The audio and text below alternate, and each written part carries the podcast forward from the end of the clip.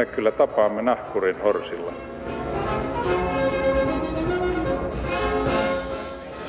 Mä sanoin, että minä juon nyt kahvia. Tervetuloa hyvät ihmiset ja miksei huonotkin. Tänään meillä on teemana asia, josta ei saa oikein mitään hauskaa irti ihan sama mistä päin ja millä silmällä sitä katsoo. Tänään keskustellaan väkivallasta läheisten keskellä. Englanniksi ilmiö on domestic violence eli kotiväkivalta. Suomeksi se oli joskus perheväkivalta. Sitten termi laajennettiin osuvammaksi ja kattavammaksi ja nyt puhutaan lähisuhdeväkivallasta. Vähän kömpelö sana, mutta osuva. Ja tämä lähisuhdeväkivalta ei ole maailmassa yleisesti vallitsevan väkivallan pieni alagenre tai sivuhaara, vaan merkittävä osa kaikista väkivaltateoista tapahtuu nimenomaan läheisten ihmisten välillä. Mistä tämä johtuu, mitä sille voitaisiin tehdä ja mitä sille tehdään jo? Siitä keskustellaan tänään täällä ja vieraanani ovat rikosuhripäivystyksen kehitysjohtaja Jaana Koivukangas. Hyvää huomenta. Huomenta. Ja Miessakit ryn ja muutenkin psykoterapeutti Matti Kupila. Hyvää huomenta. Kiitos kun tulitte. Tervetuloa. Aloitetaan Jaanasta. Rikosuhripäivystys nyt on vuoden pimein aika, niin spontaanisti luulisi, että tähän aikaan vuodesta pimeään aikaan niin väkivalta kodeissa lisääntyy. Onko se urbaani legenda vai pitääkö se paikkaansa? No jaa. Paikkansa. Kysyit vähän, vähän vaikean kysymyksen, että, että en itse asiassa tiedä, mitä, mikä on niin tilastojen valossa, mutta tilastothan yleensä tämmöisissä asioissa on ne, mikä tulee viranomaisten tietoon. Ja, ja ne asiat tulee usein aika viiveellä. Et, et monesti ajatellaan niin, että et, et heti kun on joku esimerkiksi jouluaika, milloin ajatellaan, että on lähisuhteessa väkivaltaa, asiat kärjistyy, että se saman tien näkyisi jossain auttamispalveluissa esimerkiksi, että ei se kyllä ihan näin ole. Että se voi näkyä poliisin kotihälytystilanteissa kyllä, mm. mutta että muutoin se tulee aina vähän viiveellä. Mutta että, että kyllähän me niinku semmoisessa käsityksessä eletään, että, että lähisuhteessa tapahtuvaa väkivaltaa saattaa, saattaa kärjistyä loma-aikoina – ja, ja just tämmöisenä joululoman, kesäloman aikaan tai sen jälkeen itse asiassa. Että muistelen joskus, että sanottiin, että elokuussa olisi jotenkin enemmän rikosilmoituksia, mm. eli just kesäloman jälkeen, että kyllä siinä jotain perää on. En tiedä, onko mm-hmm. sitten, että onko tämä nyt tämä pimeys ja harmaus siihen niinkään. No, mutta pakko että... heti jatkokysymys, että jos sä sanot lomakauden jälkeen, elokuussa olisi piikki, niin äh, miten sä mahdollisesti selität sen? Kun lomalla ihmisillä on aika olla yhdessä, että sekö sen aiheuttaa? No Todennäköisesti, koska tietenkin lomalla kaikki hyvät, perheen hyvät asiat nousee pintaan, mutta valitettavasti myöskin ne huonommat mm. asiat. Että, et, et kyllähän siihen lomaan varmaan kohdistuu paljon odotuksia ja, ja, ja sitten tulee pettymyksiä ja, ja sitten on, on myöskin ehkä sitten aikaa, aikaa niille tilanteille, missä niin kuin asiat kärjistyy sitten ikävällä tavalla. Ehkä mun ennakkokäsitys johtui Juise Leskisen ja Eppu Normaalin ja muutaman muunkin niin kuin murheellisista joululauluista. Isä syö sikaa ja sitä rataa. Matti, teillä on Missakit ryssä semmoinen kuin lyömätön linja. Pitää paikkansa. Kerro, mitä lyömätön linja tekee ja ketä te, teille tulee? Miessäkin ry ylipäätänsä on järjestö, joka on perustettu miesten hyvinvointia tukemaan. Ja tota, lyömättömän linjan puolella me pyritään tapaamaan miehiä, jotka haluavat apua itse käyttämäänsä lähisuhdeväkivaltaan tai he ovat alkaneet olla huolissaan omasta käyttäytymisestään. Meille voi myös siis ottaa yhteyttä ennaltaehkäisevästi. Meillä on tarjolla yksilötapaamisia miehille, harkitusti paritapaamisia ja myös keskusteluryhmä. Lisäksi me mielellään tehdään myös yhteistyötä erilaisten muiden toimijoiden kanssa. Tuleeko teille semmoisia miehiä, jotka on itse joutunut lähisuuden väkivallan uhreiksi vai semmoisia, jotka ovat sitä harrastaneet? Tyhmä sana harrastaa väkivaltaa, niin tehneet vai sekä että? Siis sekä että Miessakel on erikseen olemassa väkivaltaa kokeneet miehet palvelu, jossa on vastaavat palvelut tarjolla väkivaltaa kokeneille miehille. Et lyömätön linja meillä keskittyy miehiin, jotka itse kokevat tämän ongelman omakseen ja VKM taas auttaa miehiä, joita kohtaan kohdistuu väkivaltaa. Tämä koko teema on sikäli hankala, että lähisuhdeväkivalta kohdistuu, voi kohdistua lapsiin, aikuisiin, vanhuksiin, miehiin, naisiin. Ja ensimmäinen standardiajatus ja varmaan ihan tilastollisesti oikeutettu sellainen on, että uhri on, uhrina on nainen ja tekijänä on sen elinku, elämänkumppani tai ex-elämänkumppani. Exet on vissin tilaston ihan kärjessä. Ää, noin 75 prosenttia tilastollisesti uhreista on naisia. Se on valtaosa, mutta kuitenkin 25 prosenttia ei ole naisia. Että miten eri uhriryhmiä ja eri tekijäryhmiä voidaan niin kuin samalla organisaatiolla hoitaa? Nyt heitin niin vaikean, vaikean kysymyksen. Kenelle esität kysymyksen? Niin, että ehkä itselleni tajusin juuri kuinka vaikeaa tämä on. Mutta siis mihin meidän kannattaisi keskittyä teidän mielestä naisiin uhrina ensisijaisesti, aikuisiin? Minun mielestä pitää keskittyä kaikkiin lähisuhdeväkivallan uhreihin, sukupuolesta ja iästä riippumatta. Et, et tota, kun mainitsit nuo tilastot, niin, niin ne on aika pitkälle tilastoja, jotka on tullut viranomaisten tietoon. Mm-hmm. Et lähisuhdeväkivaltahan on merkittävä piilorikollisuuden muoto. Et, et me varmaan kukaan ei tiedetä koko totuutta, että miten se jakautuu se väkivalta. Mutta että, et en lähtisi nostamaan mitään erityistä – erityistä tahoa, että me ollaan yhdenvertainen Suomi ja meillä kaikilla pitää, pitää olla mahdollisuus elää täällä turvassa ja, ja, ja saada apua tarvitessa. Te molemmat olette ammattitasolla tekemisissä lähisuhdeväkivallan kanssa. Että onko teillä joku valistunut arvaus, kuinka paljon on tämä niin sanottu pimeä luku, kuinka paljon sitä tapahtuu piilossa verrattuna siihen, mitä tulee viranomaisten tietoa? Eli jos meillä on tuhat uhria tilastollisesti, jotka on tehnyt ilmoituksia, joita rekisteröitiin ja käsiteltiin, niin kuinka monta, onko se moninkertainen määrä, josta me ei saada, mikä on mututuntuma? Teitä ei koskaan siteerata väärässä yhteydessä, että rohkeasti vain. Ajattelisin näin, että tota, varmasti mututuntuma on sellainen, että se on valtava moninkertainen määrä, jos, mutta, et, mutta et se riippuu myöskin siitä rajoista, että mihin, mihin se raja vedetään, että mikä on lähisuuden väkivaltaa, mikä on henkistä väkivaltaa. Ja se, että minkälainen prosenttiosuus tai minkälainen lukumäärä saadaan aikaiseksi, niin se ei mun mielestä oikeastaan ole kiinnostavaa eikä edes välttämättä kauhean tarpeellista, vaan tärkeämpää on niin miettiä, että miten me voidaan missäkin paikoissa tehdä jotain, puuttua johonkin, nostaa esiin semmoista myöskin henkistä väkivaltaa, koska kaikki fyysinen väkivalta alkaa henkisellä väkivallalla ja tavallaan jos me sitä pystytään paremmin huomioimaan, huomaamaan, siihen puuttumaan, niin meillä on niin kuin aika paljon paremmat mahdollisuudet kehittyä hmm. sosiaalisena järjestelmänä täällä Suomessa. Mutta mistä se väkivalta alkaa? Mulle tapahtuu säännöllisesti näin, että mä heitän läppää ja joku suuttuu siitä, koska mä sanoin sen väärällä äänensävyllä väärällä hetkellä tai valitsin vääriä sano. En tarkoita pahaa. Ja toinen kokee jo lievää henkistä väkivaltaa tai ärsytystä.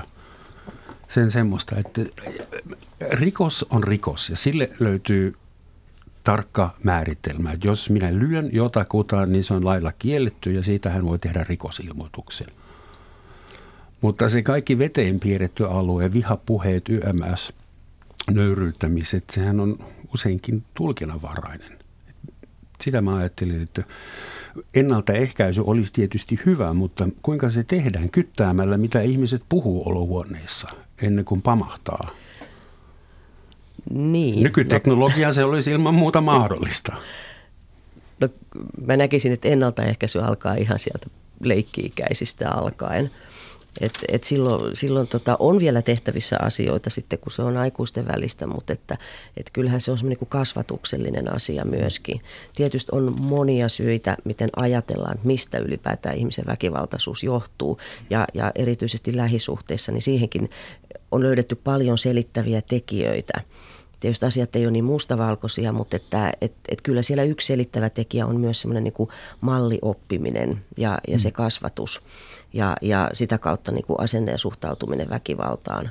Ja, ja silloin puhutaan siitä, että se pitäisi aloittaa jo ihan siellä päiväkoti-iässä ja myöskin miettiä siellä perheessä, että millä tavalla lapsia kasvatetaan. Käytetäänkö väkivaltaa kasvatuskeinona? Puhutaan kuritusväkivallasta, mikä ennen aikaan tarkoitti oikeasti selkäsaunaa ja mm-hmm. tämmöisiä, mutta et kyllä tänä päivänäkin vielä tietyllä tavalla hyväksytään se, että pientä lasta voi vähän näpäyttää sormille tai vähän tukistaa. Että vielä asenteissa on semmoista hyväksyvää, että voidaan mm. käyttää väkivaltaa alistamalla lapsi tottelemaan. Ja miten se meni lasten kasvatusperiaatteet Suomessa, lahjonta, uhkailu ja kiristys? Siihen ei sisälly väkivalta, paitsi uhkailu alkaa niin. olla jo. Mä tarttuisin Roman tuohon sun esimerkkiin, eli jos sä sanot jotain ja joku ihminen kokee sen loukkaavaksi ja kenties jopa fyys, niin kuin henkiseksi väkivallaksi. Et tota, mä ajattelen näin, että me kaikki tavalla tai toisella elämme jatkuvasti elämäämme oman niin kuin sisäisen tunnetodellisuuden ja sitten järjen, sisäisen järjen äänen kanssa liitossa. Ja tällaisissa loukkaantumistilanteissa tapahtuu usein niin, että tämä oma sisäinen tunne minä kaappaa ikään kuin vallan ihmisen mielessä ja sitten se asia värittyy sen ihmisen omassa mielessä kenties henkiseksi väkivallaksi, tarkoitukselliseksi loukkaukseksi, jonkunlaiseksi niin kuin uhaksi, mitä vastaan on hyökättävä. Hmm. Ja tällaisesta asiasta usein on myös fyysisessä väkivallassa kyse, että ihminen on kokenut näin, vaikka se ei faktuaalisesti pitäisikään paikkaansa. Mutta miksi sitä väkivaltaa esiintyy nimenomaan niin paljon lähisuhteissa? Miksi äh, nimenomaan sellaisten ihmisten kanssa, jotka ovat tosi tärkeitä, läheisiä, joiden kanssa jaetaan koti ja talous ja ruokakunta? Helpompi se olisi niin olla aggressiivinen vento vieraille kadulla – et niin, mitkä niin ovat ihmisen, mistä tämä ma- massiivinen frustraatio johtuu? Mä nyt oletan, että turhautun, vain turhautunut ihminen ryhtyy väkivaltaiseksi. Niin, Matti varmaan tietysti ehkä osaisi osaa varmaan vastata tähän paremmin, mutta et toisaalta, että et kyllähän niin kuin, että sille läheisimmälle ihmiselle osoitetaan usein ne vahvat tunteet, on ne sitten minkälaisia hyvänsä, ja uskalletaan myöskin niin kuin olla, olla hyviä, mutta valitettavasti myöskin pahoja tilanteen sattuessa. Ja, ja jos me ajatellaan ihan pieniä, pieniä lapsia, että et ihan semmoisia niin vuodenkin ikäisiä lapsia esimerkiksi, niin he saattaa hoidossa käyttäytyä tosi hyvin ja pärjätä siellä hyvin. Ja sitten kun vanhemmat tulee hakemaan hoidosta, niin he heittäytyy saman tien maahan ja se kiukku tulee. Uskalletaan kiukutella niille kaikista läheisimmille asioille. En tiedä, pelaako tämä sama logiikka aikuisten kesken, että, että uskalletaan olla niin kuin ihan, ihan niin kuin Kokeillaan, sellaisena. missä raja niin. kulkee, niin kuin lapsetkin. Niin, ja ei välttämättä kokeilla, mutta että, että on se uskallus, mutta Matti varmaan osaa sanoa vähän hienommin tämän Matti asian. varmaan.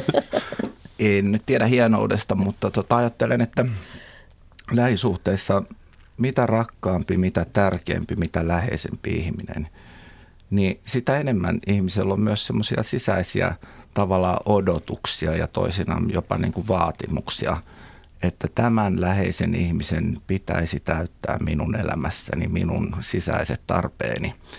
Ja itse on tätä lähisuuden väkivaltatyötä tehdessä huomannut sellaisen asian, että mitä niin kuin tiiviimmäksi käy parisuhteen liitto, että siitä ulkopuolelta alkaa karsiutua ystäviä pois, sukulaisia pois, tuttavia pois, harrastuksia pois – sitä enemmän tämä niin kuin parisuhteen sisäinen paine kasvaa ja väkivalta saattaa siellä sisäisessä kodin hiljaisuudessa paheta.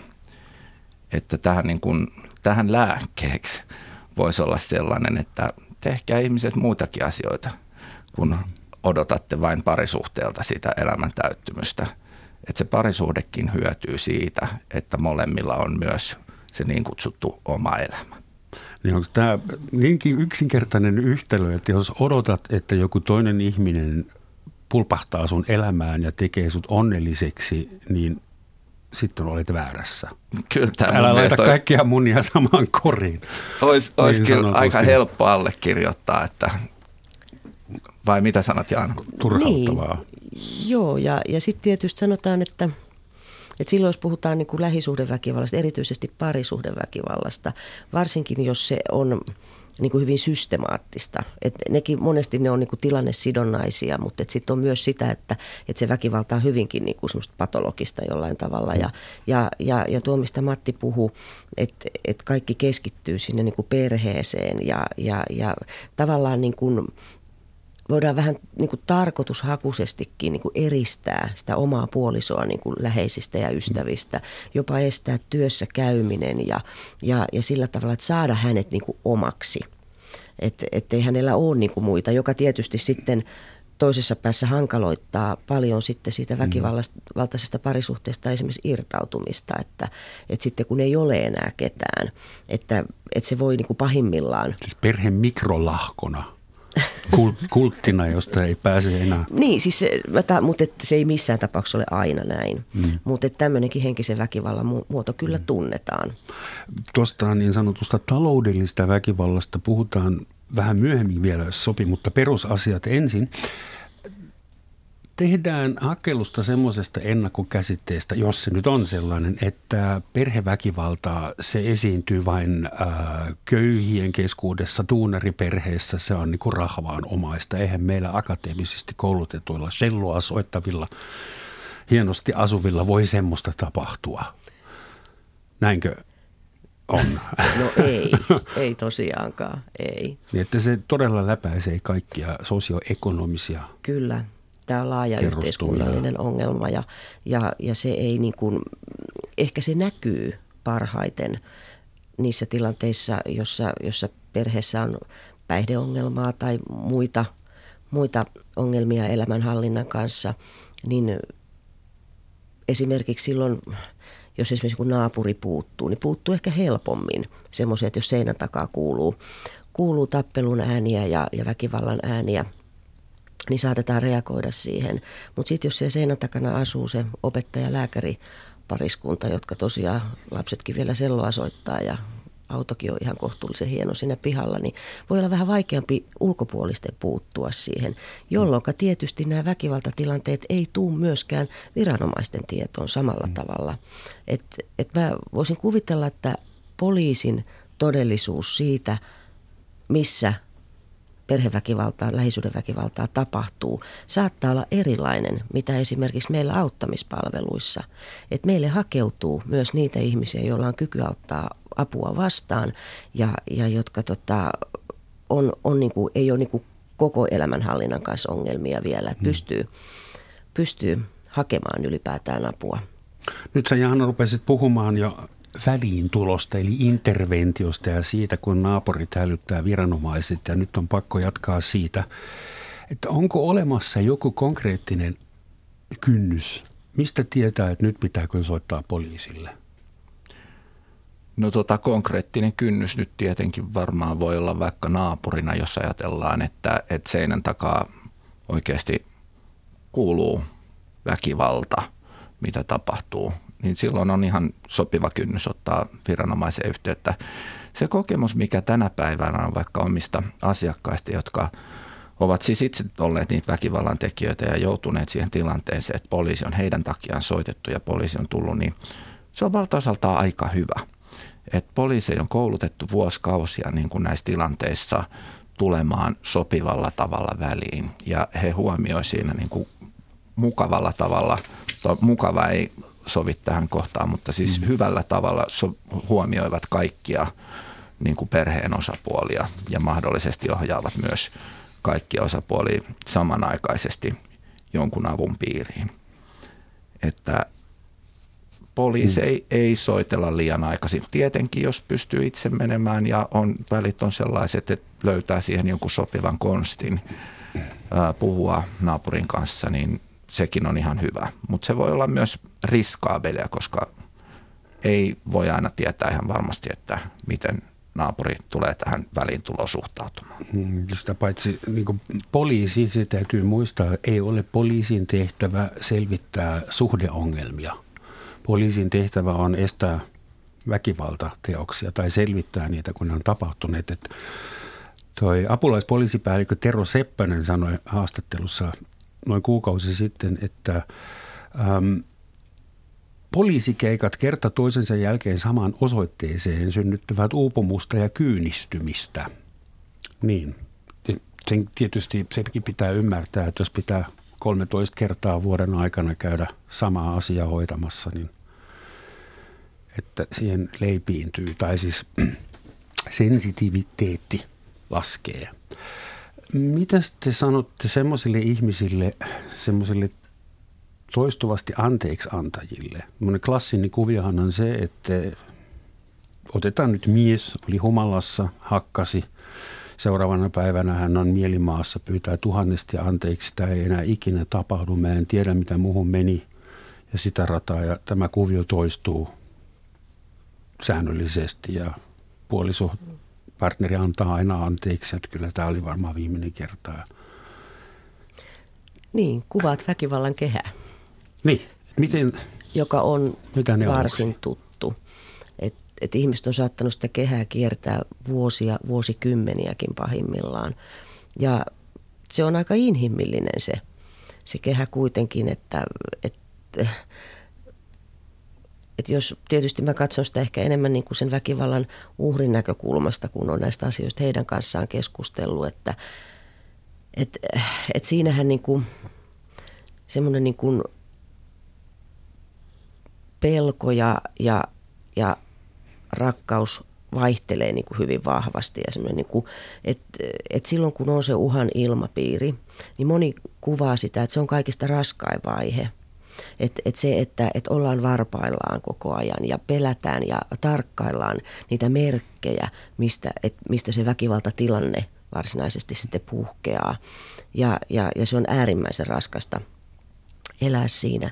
Sitten tulee se väkivaltatilanne jossain kohtaa, ja jonka jälkeen sitten tulee tietenkin se, se katumus – ja, ja myös uhri saattaa syyllistää itseään, että aiheutin tämän ja hmm. päästään jonkunlaiseen yhteisymmärrykseen ikään kuin siitä, että kenen vastuulla se tilanne Tukholma-syndrooma tulee tästä mieleen, kun panttivangit niin. solidarisoituvat jo, rikollisten et, kanssa. Et, et ehkä siinä on, niin tietysti syyllisyyden tunteisiinkin on varmaan monenlaisia syitä ja, ja tietyllä tavalla ehkä lunastetaan turvallisuutta sillä, että otetaan myös vastuulle – että uhri saattaa ottaa vastuulle myös sitä ja, ja ehkä itsekin uskoo siihen. Ja, ja silloin tietysti, kun tulee se hyvittelyvaihe, niin, niin sehän tuntuu äärimmäisen hyvältä. Uhri kokee olevansa hyvin rakastettu ja hyvin toiveikas. Mm. Ja, ja kyllä mä uskon siihen, että, että se ihminen, joka käytti väkivaltaa, niin hän myös aidosti on pahoillaan ja aidosti lupaa ja uskoo siihen, että hän säikähtää itsekin ja nyt tämä, että tämä ei enää jatku. Kunnes tietysti taas se puhutaan vähän niin kuin kuheruskuukaudesta, niin se, se sitten taas pikkuhiljaa hälvenee ja, ja arki astuu kuvioihin ja alkaa taas pikkuhiljaa sitä semmoista uhan ilmapiiriä tulemaan. Ja sitä mm-hmm. kehää saatetaan kiertää todella pitkäänkin. Oikein hyvä kysymys. Mä ajattelen, että miten nyt ajatellaan niin kuin väkivallan tekijä. Siitä tulee sellainen käsitys, että se on aika, aika ikävä tyyppi. Mutta usein se on kuitenkin sellainen henkilö, joka on niin kuin syyllistynyt johonkin väkivaltaiseen tekoon. Hänessä on tosi paljon hyviäkin puolia, rakastettavia puolia, huolta pitäviä puolia, turvallisia puolia. Ja näiden asioiden kanssa tämä väkivaltaa kokenut sit joutuu painiskelemaan, että kumpi näistä nyt voisiko uskoa ja kyllä se nyt tavallaan niin kuin oikeastikin vaikuttaa siltä, että varmasti se niin kuin väkivaltaa kokenut hyvin yksin niiden ajatusten kanssa. Hän on sekavassa mielentilassa, hän ei oikein tiedä, että pitäisikö uskoa näin vai ei. Jos hän juttelee jotenkin läheisten ystävien kanssa tai sukulaisten kanssa, heillä on usein semmoisia jotain aika tunnepitoisia niin kuin vahvoja kannanottoja, että jätä se tai nyt teet näin tai näin. Ja ne usein ei ole kauhean toimivia, että ehdottaisin, että kannattaisi johonkin palveluun olla yhteydessä. Nollalinja on tämmöinen palvelupuhelin, mihin voi soittaa maksuttomasti ympäri vuorokauden tänä päivän Suomessa. Erilaisia yhdistyksiä on. Että kannattaa niin kuin ottaa semmoinen neutraali ulkopuolinen arvioija, tarkkailija, tukihenkilö siihen omiin ajatuksiin, että jos tämä niin väkivallan kierre jatkuu ja jatkuu, niin mikä on se seuraava askel, mikä on järkevää ja turvallista ja hyvä tehdä. Niin sille päästään eteenpäin tuollaisesta tilanteesta. Mikä on suurin syy, joka estää ihmisiä ottamasta yhteen johonkin apu, apua tarjoavaan tahoon? No, uhrien kohdalla ainakin häpeä ja sitten se syyllisyyden tunne myös, että jollain tavalla katsoo, että on itse, itse niin kuin paitsi ehkä aiheuttaneet sen väkivallan, niin myös syyllisyys ja häpeä siitä, että he ei ole kyenneet niin kuin ratkaisemaan sitä väkivaltaa, joko irrottautumalla väkivaltaisesta parisuhteesta mm. tai saada loppumaan sitä väkivaltaa. Et moni ottaa sitä niin kuin omalle vastuulleen. Voisin kuvitella, että tekijäkin hävettää, ainakin minua hävettäisi. No oletettavastikin, mm. et, et, tota, mutta että on siihen toki siinä on paljon syitä. Et, et niin kuin Matti tuossa sanoi, että et eihän henkilö, joka käyttää väkivaltaa, niin eihän hän ole läpeensä paha. Et väkivalta on paha teko, sen käyttäminen on aina, aina, aina paheksuttavaa, mutta että, että, että ihminen tosiaan samaan aikaan, hänessä on paljon hyviä ja rakastettavia puolia. Ja, ja kyllä niin kuin näillä väkivallan uhreillakin, niin heillä on hyvin vahva toivo siitä, että asiat muuttuu. Ja he jaksaa uskoa siihen. Mutta toki, toki sitten on, kun aina mietitään, että miksi – miksi uhri ei lähde siitä väkivaltaisesta parisuhteesta, niin siihen on todella paljon, paljon syitä. Ne voi olla taloudellisia, ne voi olla, voi olla kulttuuriin liittyviä, ne voi olla ihan... Terveydellisiä. Terveydellisiä toki ja, ja, ja, tota, ja tavallaan niin kuin myös siihen, että ihmisille ei ole ehkä voimaa lähteä että se väkivalta on saattanut jatkua tosi kauan, eikä, eikä näe oikein ulospääsyä Pitäisi uudistaa koko elämää niin dramaattisesti, että mieluummin joo, sietää pelo- sen väkivallan. Joo, että... Et, et semmoinen sanonta on, että parempi tuttu helvetti kuin tuntematon taivas. Ja, ja se, se, se joissain tapauksissa pätee, pätee kyllä ja, ja että et ei se ole niinku ollenkaan helppo ratkaisu ja, ja siinä onkin kauhean tärkeää niinku muistaa se, että – että lähiympäristöstä, jos he tietää siitä, niin saatet, saattaa tulla paljonkin aika semmoisia vahvoja mielipiteitä juuri siitä, että no miksi et sä jätä sitä ihmistä. Hmm. Ja, ja tota, voi olla, että uhri jättääkin, mutta että aika usein käy niin, että hän myös palaa siihen suhteeseen. Ja näitä lähtemisiä ja palaamisia voi olla tosi montakin. Ja, ja siinä usein sekä läheiset että joskus ammattiauttajatkin tosiaan sitten vähän turhautuu ja, ja kyynistyykin ja ajattelee, että ei tota ihmistä voi auttaa, että se on sen oma vika kuin se lähde. Että ei tavallaan ymmärretä, että se on osa prosessia. Ja muut varmaan riippuvuussuhteista. Niin, että et niitä lähtemisiä ja palaamisia tarvitaan. Et se on ihan samanlailla kuin varmaan sitten väkivallan käyttäjällä, niin että vaikka hän ensimmäisen lyönnin jälkeen katuu ja uskoo, että hän ei enää tee sitä. Ja silti hän tekee sen uudelleen. Ja et sekin on varmasti prosessi, että et se vie aikansa ennen kuin sitten tavallaan se asia jalostuu jollain tavalla. Joo, ihan samoilla linjoilla ajattelen, että yksi tosiaan aika merkittävä asia on varmaan myös se pelko ja epävarmuus niin kuin väkivaltaa kokeneella, että mitä se tarkoittaa oman elämän kannalta – jos alan nyt ottamaan yhteyttä, myönnän tämän ongelman olemassaolon, jotenkin tavalla ihmiset varmaan etukäteenkin jo jollain tavalla ymmärtävät, jos tilanne on jatkunut riittävän kauan, että, että se ei vaan nyt vain voi jatkua enää näin. Että tähän on tultava muutos, mutta mitä se muutos itselle tarkoittaa, kuinka yksin tulee jääneeksi, kuinka uskoo itse pärjäävänsä, saako tukea ihmisiltä. Ja nämäkin on sellaisia hyviä asioita, että näitä on hyvä käydä läpi siellä oman ammattiauttajan kanssa etukäteen miettiä, että miten se, miten se elämä tulisi muuttumaan. Jos se ero tehdään, niin miten se vaikuttaa omaan elämään ja näin. Ja tämä on myös sellaista keskustelua, mitä käyn itse omien asiakkaideni kanssa hyvin mielelläni, koska kyllä kuitenkin nämä kaikkein pahimmatkin väkivaltatilanteet, perhesurmat Suomessa tapahtuu usein sellaisessa tilanteessa, kun tekijä ei pysty omassa sisäisessä maailmassaan ajattelemaan mitään sellaista vaihtoehtoa, että hän tulisi jäämään yksin perheen ulkopuolelle. Niin tota, näiden asioiden läpikäyminen ennalta myös tekijöiden kanssa sellaisissakin tilanteissa, että ero ei olisi lähellä – Onko sulla joku niksi, mitä sä annat asiakkaille, että sitten kun huomaat, että painikattilan mittari nousee punaiselle, niin sano kolme kertaa ääneen tämä maaginen sana tai seiso päällesi tai juokse kilometri. Onko sulla semmoinen hätäkeino, no, nappula, mitä voi painaa ennen kuin tuntuu roman kuin lukisit ajatuksia, niin tota, ehkä, ehkä tuollainen niin kuin niksi oikeasti on olemassa, että, että ihmisen täytyy pyrkiä tarkkailemaan omaa mielensä sisältä, sisältä tulevaa viestiä, että milloin tuntuu, että hallitsen tätä tilannetta ihan ja pystyn järjellä käymään keskustelua ja tunteet ei ota ylivaltaa. Ja tämän kohdan, jos oppii tunnistamaan itsessään – niin siitä, siitä tilanteesta voi nätisti poistua. Hmm. Jos sitä ei tunnista ajoissa, sitten se poistuminen myöhemmin on hirveän vaikeaa siinä vaiheessa, kun tunteet ovat jo kaapanneet niin kuin ylivallan tämän hmm. tilanteen käsittelystä. Se oli Jussi sanonut, tilanteesta voi poistua nätisti. Nätisti. Hyvät ihmiset, nätisti sanottuna tämä on Yle Radio 1 Romansatsin maamikirja, jossa tänään puhutaan lähisuhdeväkivallasta. Ja studiossa vieraina ovat rikosuhripäivystyksen kehitysjohtaja Jaana Koivukangas ja Miessakit ryn psykoterapeutti Matti Kupila. Tuota, olisi varmaan absurdia väittää, ettei Suomi, niin kuin Saksakin ja moni muu, on aika väkivaltainen kulttuuri ihan lähtökohtaisesti. Että täällähän piti ensin kuristaa karhuja ennen kuin pääsi asumaan. Eli tämä väkivalta on, on, on arvomaailmassa aika syvälle juurtunut monessakin kulttuurissa, kenties kaikissa. Että Koivuniemen herra tuli mua vastaan nuorena maahanmuuttajana. Mä en voinut tietää, kuka hän on, kunnes mulle, en nähnyt häntä, mutta mulle selitettiin.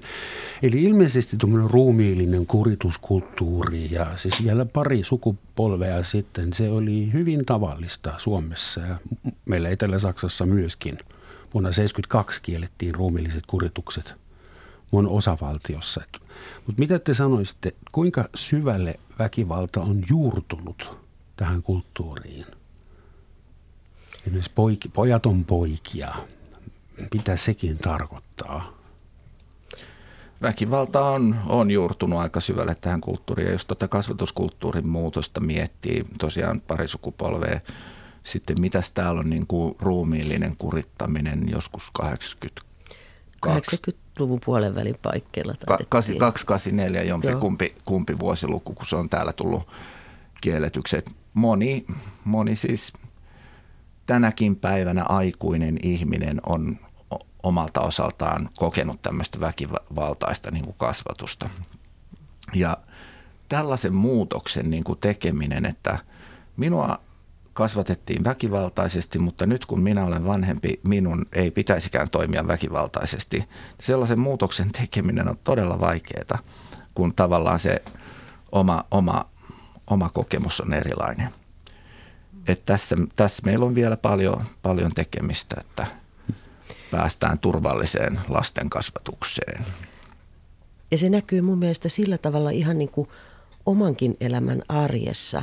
Et, et, et mä oon myöskin sitä sukupolvea, joka, joka tota, piti koivuherraa hakea joskus metsästä ja, ja, ja kyllä se, kyllä se tota, että joko tosiaan annettiin piiskaa, piiskaa todellakin koivun oksalla tai, tai sitten ihan nahkaremmilläkin. Että et, et kyllä se oli niin kuin mun lapsuudessa se oli ihan hyväksytty, sallittu, ymmärretty kasvatuskeino.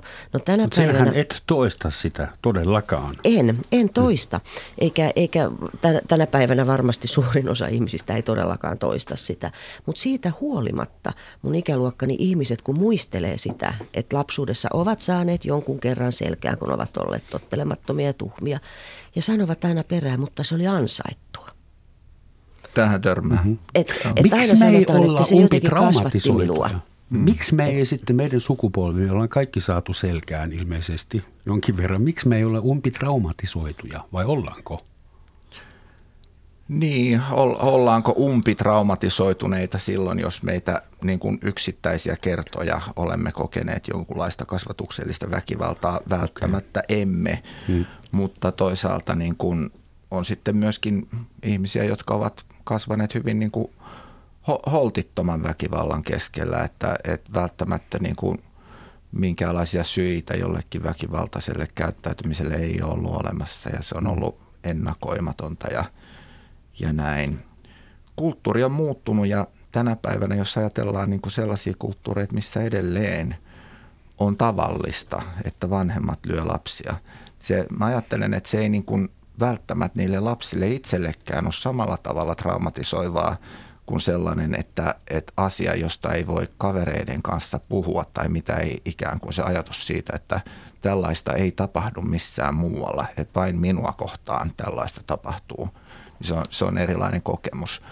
En silti ole tällä puheenvuorolla puolustamassa mm. väkivaltaisen kasvatuskulttuurin palaamista. Ei todellakaan, mutta siis tärkeää, että sä sanoit, että siinä on ero, se väkivalta, esimerkiksi mitä minä olen kokenut lapsena, NS-kasvatuksellista väkivaltaa, se ei ollut koskaan järjetöntä ja täysin sadistista tai, tai täysin humalassa tapahtuvaa, vaan aina joku aikuinen luuli tekevänsä jotain oikein. Mm. Niin ehkä se voidaan lieventävänä asianhaarana myöntää. Tämän päivän kasvatuskulttuurissa on mun mielestä myös se, se ehkä vaikeus, että sitten kun riisutaan tämä niin kuin Koivuniemen herra tai joku väkivaltainen välintulo niin kuin pois, että vanhemmille ei ole semmoista mahdollisuutta. Siitä on kuitenkin jossain vaikeuksissa, että miten pitää rajoja ja miten, mihinkäkin tilanteeseen pitäisi sopeutua ja, ja kuitenkin lapset tarvii aika, aika selkeitäkin rajoja kasvaakseen turvallisiksi aikuisiksi. Mm. Niin kuinka se tehdään?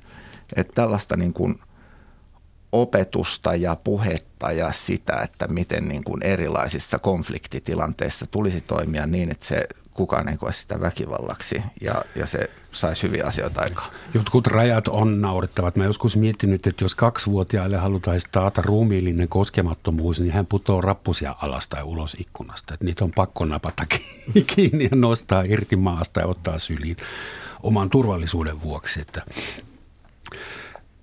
Meillä on Suomessa niin sanottuja kantasuomalaisia ja sitten meillä on kaiken moista alakulttuuria, jopa ihan omasta takaa, että on, on, on uskonnollisia vähemmistöjä, kristillisiä, ei-kristillisiä, on kielellisiä, etnisiä vähemmistöjä, taloudellisia vähemmistöjä. Äh, onko teidän mielestä Suomen yhteiskunnassa semmoisia paikkoja, jossa esiintyy lähisuhdeväkivaltaa, johon me emme halua katsoa? Tai johon poliisi ei halua katsoa, tai jotka ei esimerkiksi ota yhteyttä rikosuhripäivystykseen tai miessakkeihin. Onko semmoisia mustia tai valkoisia alueita kartalla? No kyllä varmasti on. Ja, ja yhdistävä tekijä näissä, jotka eivät hae apua, ovat nimenomaan se vähemmistöissä oleminen. Et, et, et niissä tilanteissa niin erilaisista syistä johtuen ihmiset ei – ei hae, hae apua. Ja kun puhut noista uskonnollisista yhteisöistä, niin mulla on sellainen käsitys, että mikään uskonnollinen yhteisö ei hyväksy väkivaltaa.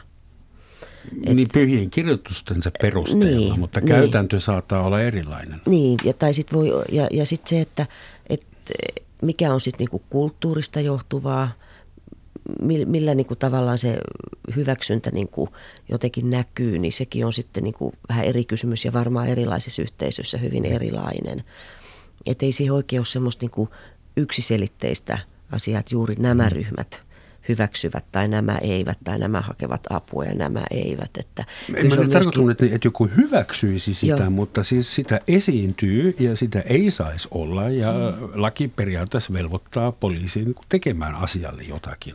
Mutta meillä on lestadiolaisia, äh, romaaneja, muslimeja, homoseksuaalinen alakulttuuri – tai ei enää alakulttuuri ja mitä vielä, saksalaisia, meillä on venäläisiä Suomessa runsaasti ja Venäjän, Venäjän lainsäädäntö suhteessa lähi, lähisuhdeväkivalta on hyvin erilainen. Siellä ei lasketa ensimmäistä lyöntiä vielä väkivallaksi virallisesti. Sitä mä tarkoitan, että meillä on monta kulttuuria päällikkäin ja rinnakkain olemassa.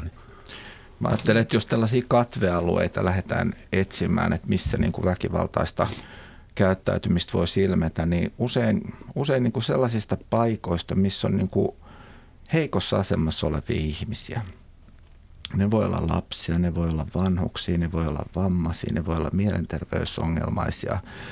Et, et, et tällaiset paikat, missä kohdataan niin kuin selvästi heikossa asemassa olevia ihmisiä, niin niitä kannattaisi katsoa hyvin tarkasti, mm. että mitä siellä tapahtuu, ettei siellä ala niin kuin ilmenemään väkivaltaista kohtelua. Mm. Sellainen ajatus tuli mieleen.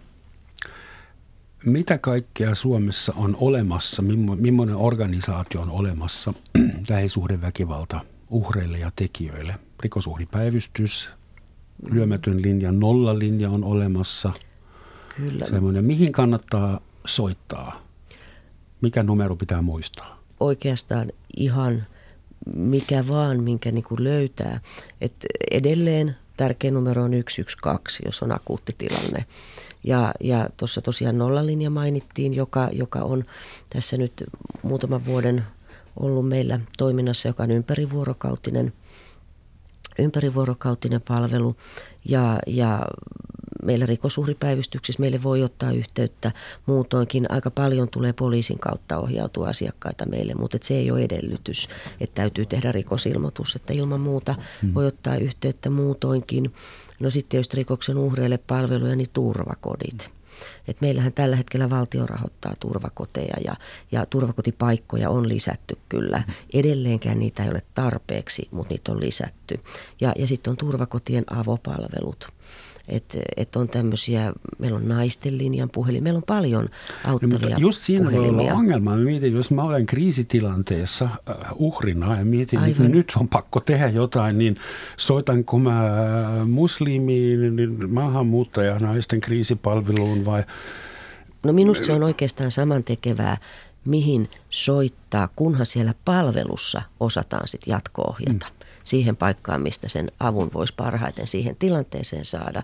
Ja sitten se, että meidän palveluthan on niin kuin hyvin epätasa-arvoisesti niin kuin jakautunut koko maassa. Et, et suuremmissa kasvukeskuksissa on paljon paremmin palveluja. Kun lähdetään harvaan asutulle seudulle, niin sielläpä ne on aika vähissä ne palvelut. Joissain tapauksissa ei juuri lainkaan. Ja tietysti olisi hirveän tärkeää, että meidän niin peruspalveluissa, ihan sosiaali- ja terveydenhuollon peruspalveluissa olisi sitä väkivaltatyön osaamista. Että hakeudut mihin tahansa terveyskeskukseen tai mihin, niin, niin siellä osataan ottaa väkivalta puheeksi, kysyä siitä ja, ja osataan sitten ohjata, jos ei itsellä ole sellaista spesifiä väkivaltatyön asiantuntemusta. nyt siellä terveyskeskuksessa hoidetaan vain haavat, niin, mutta ei, mutta kysellä, että, ei kysellä, mistä se on tullut. Joissain terveyskeskuksissa kysytään. Sekin vaihtelee hyvin paljon, että mikä se niin kuin, kyky ottaa asioita puheeksi on ja miten, miten osataan toimia. Mutta että, että kaikkien täytyisi vähintään tietää, missä ne lähimmät paikalliset palvelut on. Tähän voisin miessakkeen lyömättömän linjan työntekijänä sanoa, että yksi, yksi ongelmakenttä on sitten kuitenkin se, että valtaosa näistä Jaanakin äsken hyvin luettelemista palveluista on selkeästi kohdennettu naisille, väkivaltaa kokeneille henkilöille. Et jos mietitään, että miehet on usein niin kuin näissä lähisuhdeväkivaltatilanteissa niitä fyysisesti vahvempia, usein, sy, usein syyllistyvät fyysiseen väkivaltaan, niin, niin on tavallaan niin kuin sellainen – lähisuhdeväkivallan lähtösyy, johon olisi hyvä pyrkiä vaikuttamaan tarjoamalla tämän tyyppisiä, hmm. kuten lyömätön linja, palveluita heille. Ja jollain tavalla tässä niin kuin palvelutarjonta verkossa on unohdettu tämä asia. Et sam, samanaikaisesti kun laajennetaan vaikka turvakotipalveluita, ei laajenneta samalla volyymilla – palveluita, jotka kohdentuisivat väkivaltaa tehneille henkilöille. Nollalinjaa ei julkisesti markkinoida niin kuin väkivallan tekijöille, mutta tiedoksi sinne voi soittaa, vaikka olisi itse väkivallan tekijä. He on oikein fiksuja ja ammattitaitoisia ihmisiä. He osaa ohjaa myös tämän väkivallan tekijän jatkopalveluihin, mutta sitä ei haluta sanoa ääneen. Hmm. Mä luin jostain, että kun sille nollalinjalle soittaa, niin siitä ei jää elektronista jälkeä esimerkiksi omaan puhelimeen. En tiedä, onko se teknisesti mahdollista, mutta jos näin olisi. Siis semmoisia tapauksia varten, että dominoiva osapuoli tarkistaa, kenen kanssa olet viestitellyt ja kenelle sä olet soittanut. En tiedä, onko se Mä en osaa sanoa. Ja siihen voi myös soittaa muista Joo. syistä, eikö niin? Että sen ei tarvitse olla väkivaltaa se nollalinja palvelee myös. Niin no tietysti ei minusta koskaan tarvitse ihmisen, joka kokee, että häntä kohdellaan huonosti, niin osata itse määritellä sitä, että onko tämä rikos, täyttääkö tämä rikoksen tunnusmerkit. Mm-hmm. Riittää, että kokee, että, että minua kohdellaan väärin. Ja, ja kyllä silloin sitten, kyllä me löydetään sitten ne ihmiset, jotka osaa sen määritellä tarkemmin. Että et kyllä kaikissa tilanteissa voi soittaa. Ihan yhtä lailla me ohjataan myöskin ihmisiä hakeutumaan palveluihin, että jos mm. itse käyttää väkivaltaa tai pelkää käyttävänsä sitä, niin, niin että et ei se, niin kuin, et, et soittaa oikeasti mihin tahansa, niin siellä pitää olla osaamista ohjata asianmukaisiin palveluihin. Et isompi ongelma on se, että kun niitä palveluja olisi vaan riittävästi. Ja, ja tuo, mistä Matti puhuu, että, että, että väkivaltaa käyttäville ihmisille on, on huonommin palveluja, niin sehän on ihan totta. Mutta sikäli hassu, mitä sä äsken sanoit, että pitäisi olla enemmän palveluita hoitamaan lähisuhdeväkivallan uhreja. Mielestäni pitäisi olla paljon vähemmän lähisuhdeväkivaltaa, ettei niitä palveluita tarvittaisi. Mm. Ja vähemmän kolareita, niin ei tarvita niin paljon autokorjaamoita. Näinpä. Näinpä, koska siis sä olit tavallaan jo hyväksynyt status quo sellaisena ikävänä.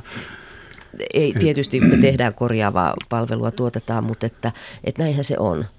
Että et, tota, et kyllähän meidän pitäisi niinku nimenomaan panostaa siihen ennaltaehkäisyyn, mutta ei koskaan niin, että se jää korjaavista palveluista pois, koska sillekin asialle mm. täytyy tehdä jotain. Se on pitkä prosessi. Mikä on tehokkain tapa puuttua, sanotaan nyt Suomen lähisuhdeväkivaltaan? Lainsäädäntö, iso kallis mediakampanja, jotain siltä väliltä – Onko muita mahdollisuuksia? Itse ajattelisin näin, että, että mitä, mitä on ihan käytännössäkin kokeiltu, että lähisuhdeväkivalta tilanteessa palvelua tarjotaan samanaikaisesti kaikille osapuolille.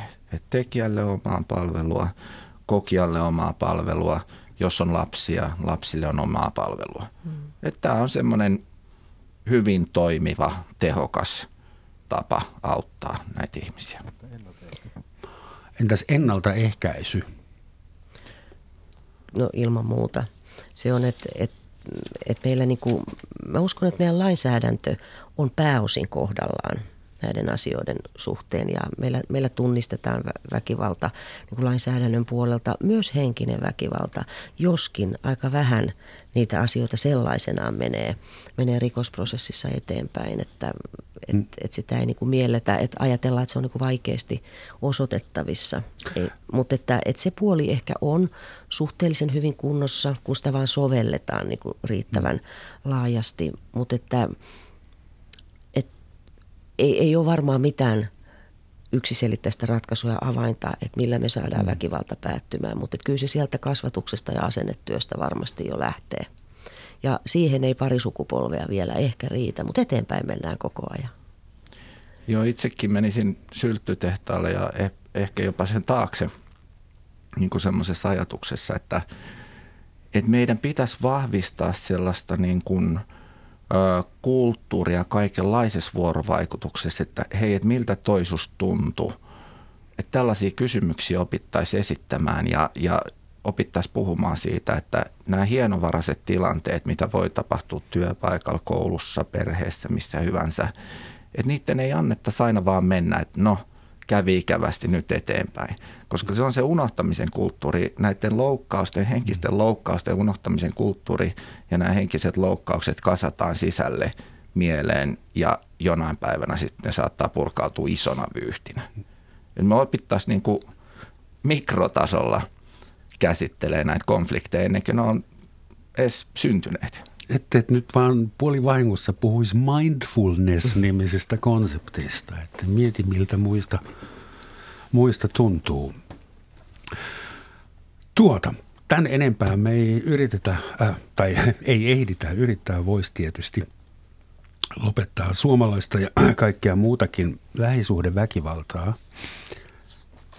Mä yritin etsiä jotain lent- lentävää lausetta tähän loppuun, mutta mä törmäsin niin katoliseen lausuntoon, että tätä teidänkin on pakko allekirjoittaa. Väkivalta ja aseet eivät koskaan ratkaise ihmisen ongelmia.